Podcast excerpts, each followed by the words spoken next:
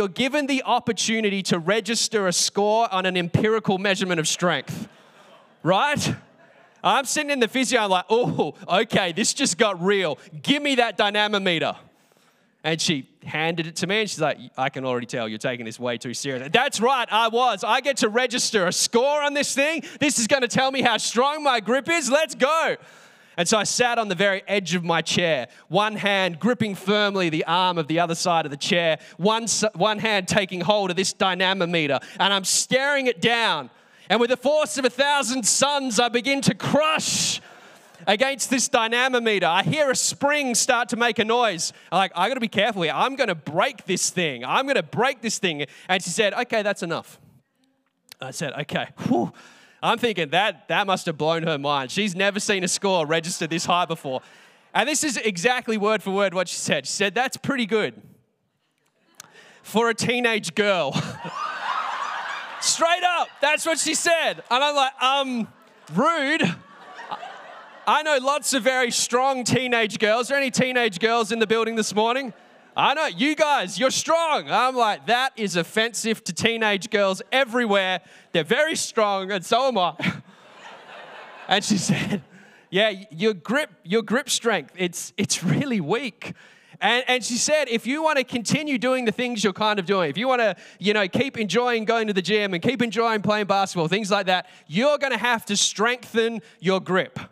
Okay, so I needed to do some exercises to strengthen my grip. So at this point, can you turn to the person next to you and say, How's your grip? How's your grip? Now, I've actually got a box, a box of dynamometers that the prep team are going to hand out, and we can see ones. No, we're not going to do that. How's your grip? Now, here's the thing if I wanted to continue living my life the way I was living, I was going to have to improve the quality of the strength of my grip. Now, here's a central belief that I have I have a central belief that God actually has intention for my life and the way that I live my life. And that God has intention for your life and the way that you live your life. And if I could describe it in some general, eh, I guess in some general terms, I'd say that God wants us to live a life of wholeness. God wants us to live a life of fullness. God wants us to live a life where we know and understand His love, His grace, His blessings in our life. Would anyone agree with that? And God also wants me, wants us to live the kind of life where we share the blessings of God and make a difference in the world that we're living with. That we actually could bless others through what Christ has done in us. A life of wholeness, a life of influence, and a life that makes a difference for the benefit of other people. In general, in general terms, I think that's basically what God has for each one of our lives, and there'll be different expressions and different flavors. But ultimately, I believe that's what God wants for my life. But if we are going to walk in that kind of life as followers of Jesus, one of the things that we need to develop is a new capacity to take hold of Jesus that there needs to be a spiritual grip within us that says, no matter what, Jesus, I'm taking hold of who you are. You know, a couple of decades ago, again, we're all getting old, right? Except the front row here, evidently. Very youthful, glowing. Lucky. Uh, but a couple of decades ago, a movie was released called The Dead Poets Society. Anyone remember that movie? Anyone my age, you probably did a, an English assignment on that and like what was going on and the themes. And you know, when you do English assignments and it's like that, Monique, you would love that. And, uh, and one, of the, one of the things that made this movie so memorable was a particular Latin phrase. Does anyone know the Latin phrase? Carpe diem. And does anyone know what that phrase means? Seize the day. You guys, you, you're onto your Dead Poet Society and your Latin. I, I, or is it you just a, a, bunch of Latin experts here this morning? You just know that because of your rich knowledge of the dead language. I love it. But, but this was a phrase, carpe diem, seize the day. And uh, the more literal translation of the word carpe in Latin into English is to pluck. Can someone say pluck? It's, it's just a fun word to say, right? Can we say it one more time? Play. You, and not everyone was enjoying it. Missed opportunity to say a really fun word in unison. But it's this idea to take hold, to grab the day. And the inference behind it is to make the most of every opportunity that you have, to live the day having the most fun you possibly can, to love the deepest you possibly can, to create the greatest experiences you possibly can, to bring your absolute best and experience the absolute best that life has for you. That's kind of the general sense. So, outside of who God is, that's a very motivating phrase and way to live life. Yeah, I want to make the best of my opportunities. I want to live the best life that I can. And that's kind of the, the carpe diem edge. Now, I want to submit to us this morning a different Latin phrase, which is carpe Christus. Carpe Christus, which means to seize the Messiah or to seize Jesus, to take hold of Jesus, to let go of taking hold of the day and what it has for me, and to take hold of the day that the Lord has made. To say, God, what do you have for me today? Who are you growing me to become? That journey begins with a passion to take hold of who Christ is. Carpe Christus, seize the Messiah. Know, I want to take us this morning to a passage of scripture in Genesis 32, which takes us to a man named Jacob. And when we think about what it means to take hold of God, to take hold of the presence of God, to take hold of Christ, this is a really good point of reference. Now, Jacob was born the second of two twin brothers. Jacob was the, the grandson of Abraham. There was Abraham, there was Isaac, then there's Jacob. And Jacob is a twin. And first of all, Esau comes into the world. And what was so unique about Jacob's birth is that as Esau is born, there's this little hand grabbing hold of his heel. And sure enough, it's Jacob. And so Jacob is named Jacob because he was born clutching onto Esau. His name literally means to clutch, to grip, to take hold. Fun character to think about when we're thinking about this idea this morning, right? So he's born taking hold of his brother. And Jacob, he grows up to be a man who, if I'm being really honest, he's, he's kind of conniving.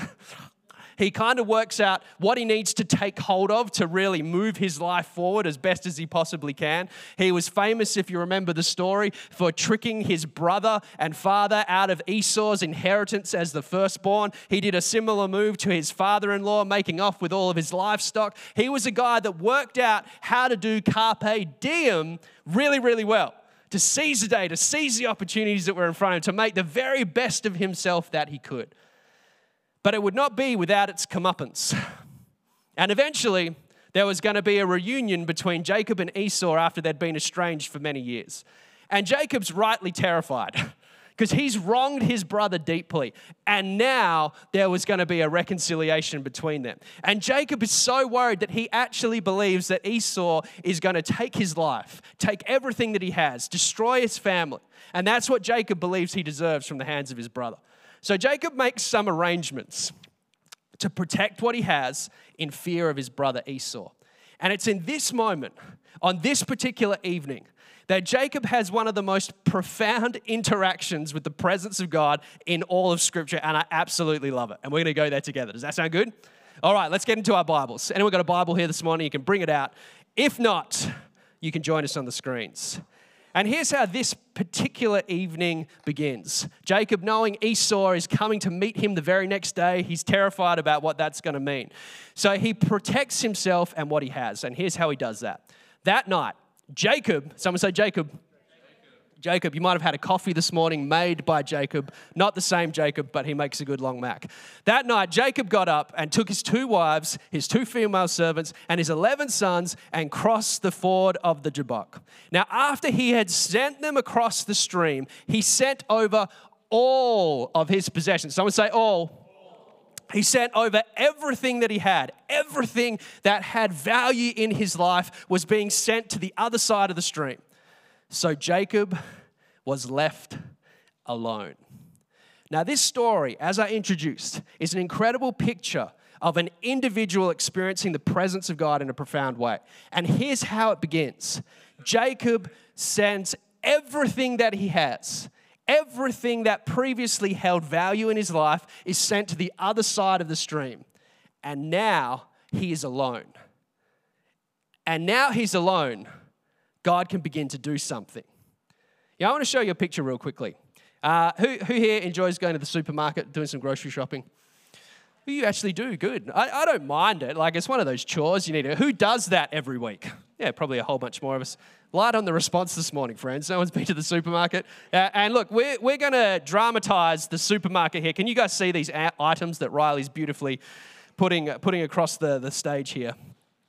Oh, we got some milk. Now, when I go to the supermarket, I do something called freehand grocery shopping. Freehand grocery shopping. And that's a cool way of describing an individual that isn't prepared enough to bring a bag. Because you're like, you're just freehanding it. I've got no bag. Uh, I don't want to, you know, use a plastic bag because I saw that YouTube clip that where it really hurt a turtle, and now I'm never doing that again. So I freehand it when I go to the grocery store. And uh, I often go, and as we're walking through the aisles, we'll pick up a certain item. Here we go. We've got the, the Fruity Burst Triple Berry. Very good cereal. And actually, a good place to start as well, because the cereal box can form a foundation for the other items that you stack upon it. Now, when I was rehearsing this idea, I had one more hand. And, now at the supermarket, normally I won't have a microphone. Riley, can you help me stack this up? Now, at the supermarket, if you're brave, you can ask someone to do this as well. There you go. Got some corn. That's nice. What else we got? Oh, the cracker section. Who likes some salad? That's too hard. You got to stack it well. That's the way. More crackers. Anyone's kids like crackers. We buy a lot of crackers. Oh, oh, and look, this is common. When you're freehanding it, this is part of the journey. Okay, we've got to, we've got to think about this a little more. Got to, yeah, okay, that's good. That's good. Ooh, what's that? Is that a butter chicken? Look out. I actually like putting corn in my butter chicken. It sounds controversial, but it's quite good. And uh, what do we got there? Some chickpeas. Oh, look, they're, they're something that we need to buy for a recipe, but we're not excited about. Okay, and, and we've got it. We've got it all here. And this is, this is exactly what I look like when I'm at the supermarket. So if you ever see me, like, hey man, what's up? And I'll be a little bit distracted because I, I am free handing it. Anyone else a, a fan of free handing? There's, um, Anyone prepared when you go to the supermarket? Yeah, yeah, good. Yeah, yeah. Look, I, am just kind of spinning a lack of preparation in a cool way. I'm like, yeah, I'm freehanding it. This is awesome. Really, I wish I had a bag. Occasionally, you'll see me with a gym bag going through the supermarket, and that's, that's bad as well. But then uh, I've loaded up on all these things that I, that I want. I filled my hands with them.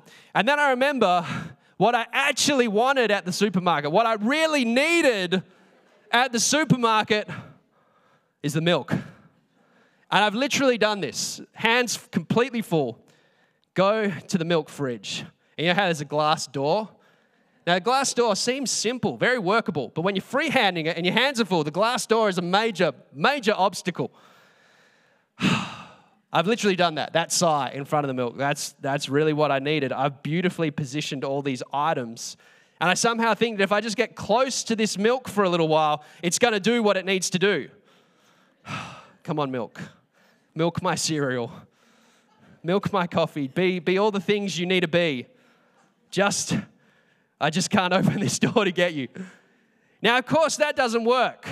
And if I want to get that milk, I've actually got to put something down first. I'm going to put this down. It's going to drop everywhere. It's going to be embarrassing unless I have a friend at the supermarket. Normally, I don't go with Riley, but perhaps we could make that a thing. Could you come and grab this for me? That, that if I want to pick this up, you can, you can ask nicely. Maybe there's a nice lady on your aisle. You say, hey, can you hold my chickpeas for a minute? She's like, hold your own chickpeas. Bring a bag. Far out. and so you have to put the things down that you've picked up and you've held. Then you can freely open the door and take hold of the milk and bring it with you. And the milk can do everything that it needs to do. Now, here's what I see in the life of Jacob in this portion of the story that he's been able to let go of all of the things that he's worked so hard to take hold of throughout his life. All the possessions, all the relationships that were described, all of them came to fruition through Jacob's desire to hold on to the things that mattered to him. Now, it wasn't really Jacob's intention. The reason he sent everything to the other side of the stream, all his family, all his stuff, was to protect it from Esau. But the net result was the same. Finally, Jacob's hands are empty and he can take hold of what God has for him.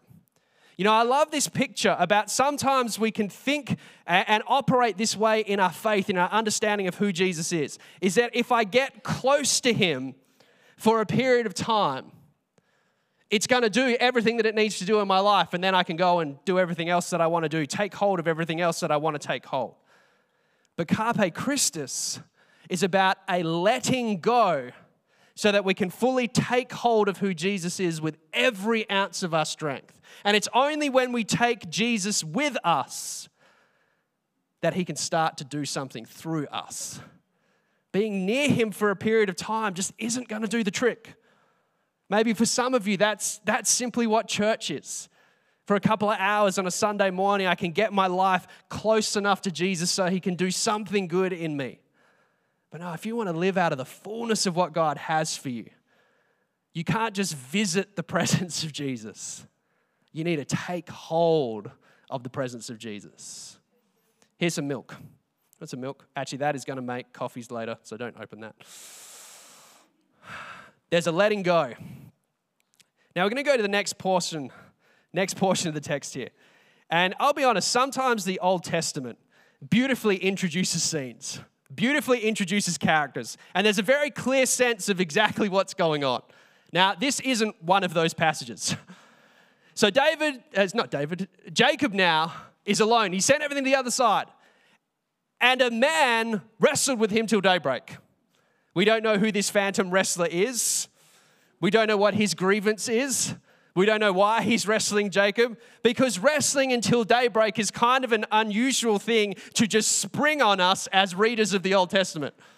What is going on here? You're like, you're, you're worried about Esau, you send everyone to the other side, then bang, you're in an all night wrestling match. Has anyone ever had a genuine wrestle before? Maybe like a, maybe been into Brazilian jiu-jitsu or just wrestling with brothers or siblings or something like that. Wrestling is a full-on endeavor, right? You like you do it for like four minutes and you are completely fatigued if doing it right. Actually, Riley, could you come up here? We're just going to model this for. it. No, it's a bad idea. We, we joked about this, and I'm like, he'll, he'll injure me if uh, I, you know I would, but I've got the the golfer's elbow and the tennis elbow, and if when I slap that full Nelson on you, it's just going to injure me. Uh, so we won't do that. But but he wrestles with someone till daybreak. Now, verse 25, when the man, this is our, phantom wrestler at this point, when the man saw that he could not overpower him, speaking of Jacob, he touched the socket of Jacob's hip so that his hip was wrenched as he wrestled the man. Now, this is the first moment where we get a clue here that this isn't just some ordinary dude that Jacob's wrestling with. And what we're actually discovering is that this is an expression of God's presence. That God said that, that He just, in this moment, you see just a glimpse of His divinity coming through. That it's not a full blown sharpshooter or Boston crab or figure four leg lock. My apologies to the 90% of people that don't know those wrestling terms, but they're all hip focused, wrenching actions. But He just touches the hip and it's wrenched. Then the man said, Let me go, for it's daybreak. Jacob, let go of me. You've, this has gone far enough. But then Jacob replied, I will not let you go unless you bless me. Now, it's at this point that Jacob has the same realization that we do as readers that this is actually an expression of God's presence. Can I, can I just share something real cool just for a moment? I promised myself I wouldn't do this, but now I can't help it. So there's, there's this idea within the Old Testament when God tangibly reveals his presence in a visible, powerful way. It's called a theophany. Can someone say theophany? Theophany. So, an example of this would be like Moses and the burning bush, where the presence of God is revealed in this miraculous, physical, crazy way. Or when the Israelites are being led out of Egypt and there's a, a pillar of fire or a pillar of smoke that leads them away from Egypt. There's these amazing, miraculous, physical expressions of God's presence. Now, that's a theophany. Now, there's this other idea in Scripture and throughout the Old Testament where we have something called a Christophany. Can anyone guess what that is? That's when Jesus shows up. That's where Jesus shows up. And there's this idea that in certain moments within the Old Testament, as God reveals himself in his humanity, that God, when he reveals himself in his humanity, that human being has a name and it's Jesus. And so in the Old Testament, we sometimes hear this description, the angel of the Lord, where God appears as if a man, limited as if a man. So, God, in this form, he couldn't even overpower Jacob, and then he has to pull out of his bag of divine tricks to wrench his hip. And I just wonder is this Jesus showing up outside the course of time and history to guide God's people to be the blessing to the world that he always intended them to be? Sidebar, that's just a, a thought as we reflect on scripture. But here's Jacob wrestling with a man that is God's presence. Here's Jacob taking hold of a man that is God's presence. Now, we already know that Jacob's name means to grip, to take hold, to clutch. And there's two interesting things about this portion of the scripture. Number one, Jacob takes hold and he does not let go. He's wrestling all night. That's crazy. And when it comes to taking hold of the presence of God and seizing Jesus in our lives, one of the things that we need to grow into is an understanding that this isn't a short term deal. This isn't flexing on a dynamometer for two minutes in a physio. This is a lifelong pursuit to say, Jesus, I am living my life with you at the center of it. That taking hold of Christ isn't something that we do for a moment. Taking hold of Christ becomes who we are and what we do. You know, that's a great way of describing what a disciple is. And that's what we see first in the life of Jacob that there's a perseverance, there's a grit in his desire to hold on to the presence of God as captured in this moment. But it's more than just a willingness to hold on over a long period of time. There's a willingness and an ability to hold on through pain. That as Jacob wrestles with the presence of God, his hips rent, wrenched. We don't know exactly what that means, probably dislocated. He's in a huge amount of pain and still he holds on. And this idea of to truly seize Christ in our life means growing to the capacity where we can hold on to Jesus even when we're walking through pain. And pain can look like, look like lots of different things. It can be physical sickness or injury. It can be the, the pain of broken relationships, the pain of missed opportunities It could be the pain of loss or grief. Pain can take so many shapes and forms within our lives and has touched all of us in different ways. But this encounter between Jacob and God reminds me that pain in my life isn't a trigger to let go of Jesus, but pain in my life is a trigger to take hold of Him with every ounce of my being.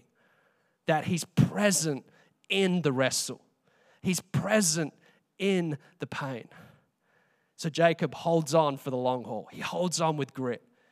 And he's not shaken loose by pain or suffering. And he continues to hold on. As the verse continues, the man asked him, What is your name? Jacob, he answered.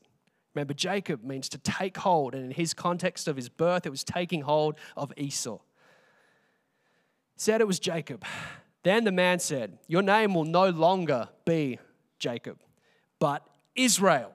And it's in this moment that God's people receive their name for the very first time.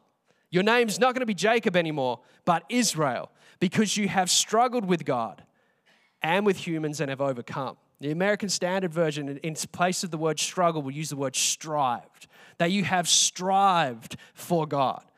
That you strive for people and the things of people once, but now you strive for God. The word Israel means God strives. And now God's describing the picture that I am striving for you and you are striving for me. And that is the picture of life in the name of Jesus. That God first strived for us. And our response then is to strive for him. And now Jacob has a new name Israel. And then Jacob replied to this wrestler that we now know is God's presence. He said, Why do you ask my name? And then he blessed him there. So Jacob called the place Peniel, saying, It is because I saw God face to face, or the only man in history that can say, I wrestled him palm to palm, and yet my life was spared. Now, here's what's happening throughout the night here. Jacob begins this night with the intention. He notices there's something weird about this guy that I'm wrestling. I have no idea how this started. I'm not going to posture or hypothesize how this evening began for him. But he started wrestling and he realizes there's something of the presence of God contained within this wrestler. And he says, I'm not letting go of you because I see something of God's presence in you and I want you to bless me. So Jacob was still stuck in the ways of Jacob. I want to take hold of what you have to make my life better. But here was God's intention he was wrestling Jacob into Israel. He was wrestling him away from what he was and into who he was called to be. And Jacob took hold of God through that whole process, through the time that it took, through the pain that it caused. And now he has a new name to strive for God, to take hold of God, to take hold of Christ, to seize the Messiah, to seize Jesus. Now, here's the key difference for us. Now, Jacob has this wrestle with God on the opposite side of the cross from us. And it's incredibly significant. So, when we come to thinking about our wrestle with God, it's not this picture that we desperately hold on to Him for just long enough until He blesses us. But because of the cross, because of the new covenant now in who Jesus is, we don't desperately wait to receive a blessing, but when we take hold of Christ, we live each day in that blessedness. We take hold of the day that the Lord has made. We live in proximity to Jesus, taking hold of Him with every ounce of our being. And the condition of a life lived holding on to Jesus is the exact condition of a blessed life. It's not something that we desperately wait for and strive for. It's something that we say, Jesus, I'm taking hold of you. I'm living my life with you at the center. You have just described and defined the condition of blessedness in your life. Jesus' presence in you. Can someone say amen? amen? To take hold of who Christ is.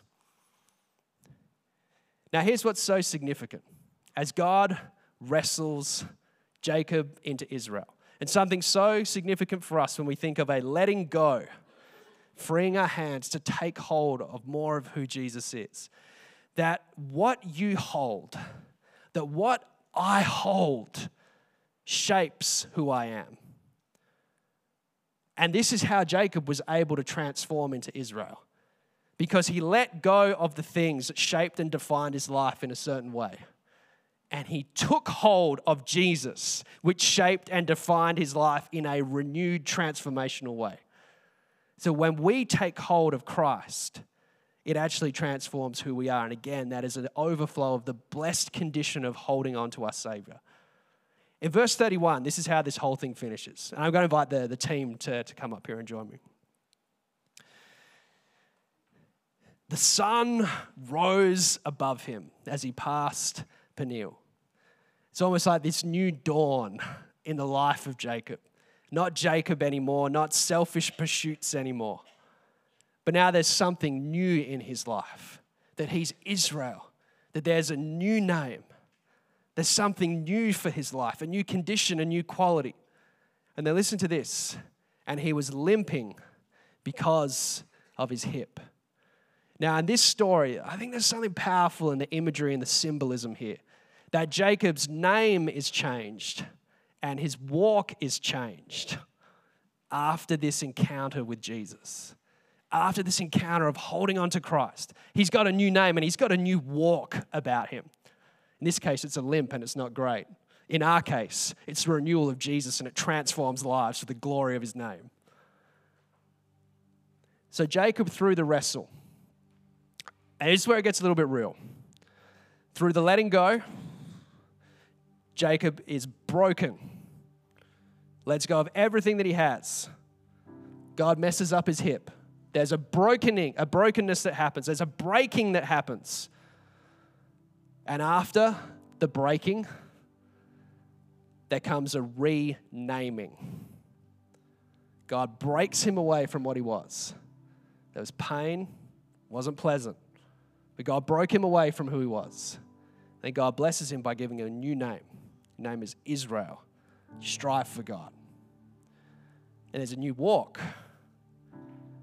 And that's the blessing that he has. He's broken, he's named, and he's blessed.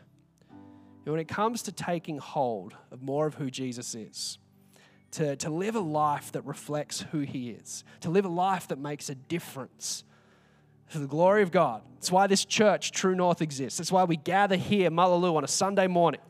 It's because we want to see the glory of God revealed and transform lives, bring hope, joy, and peace to families, to marriages, to communities, to workplaces, so people could live out of the wholeness of who God is, the fullness of who God is. Now, if I'm going to grow to become the disciple that Jesus sees when he looks at me, if you're going to grow to become the disciple that Jesus sees when he looks at you, we've got to accept this first word. We've got to allow the presence of God to break something in us. And my suggestion this morning that, that for us, that breaking is going to be from a willingness to let go of some of the things that we've been holding on to so tightly. those selfish pursuits. Maybe they're distractions. Maybe it's a desire for personal achievement. Maybe it's a desire for comfort. Whatever those things are that have defined your life, it's painful to let them go. And this is what Jacob does as he's wrestling all night. Let's go. Receives a new name. Now, for all of us that have put our faith in Jesus, we've actually received a new name as well. We're Christians.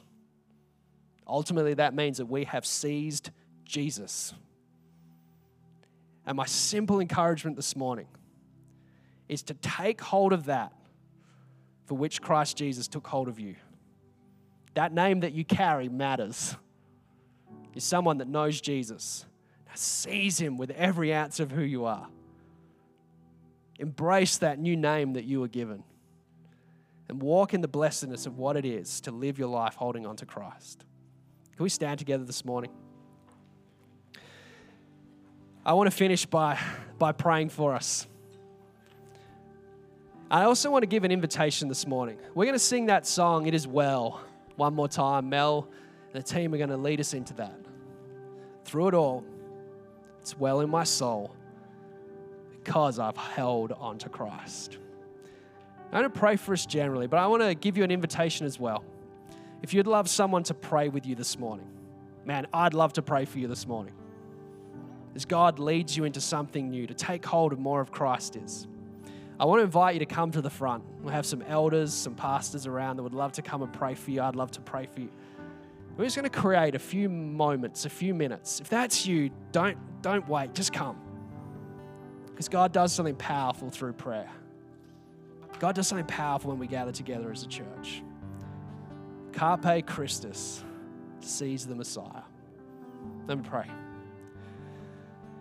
Jesus, I want to thank you that you first have taken hold of us, that your heart is for us. And God, I pray for every person responding to you even now, Lord, that Jesus, you would remind them of your presence, that you would show up in a real and tangible way in their life. And Lord, as we sing this song together, it is well, as we pray for one another, Lord, Jesus, I pray that your Holy Spirit would move in this place this morning. Jesus, our heart's desire is to take hold of you more fully. We praise you, God. If you would love someone to pray with, pray for you, please come and we're going to sing this awesome song of worship together.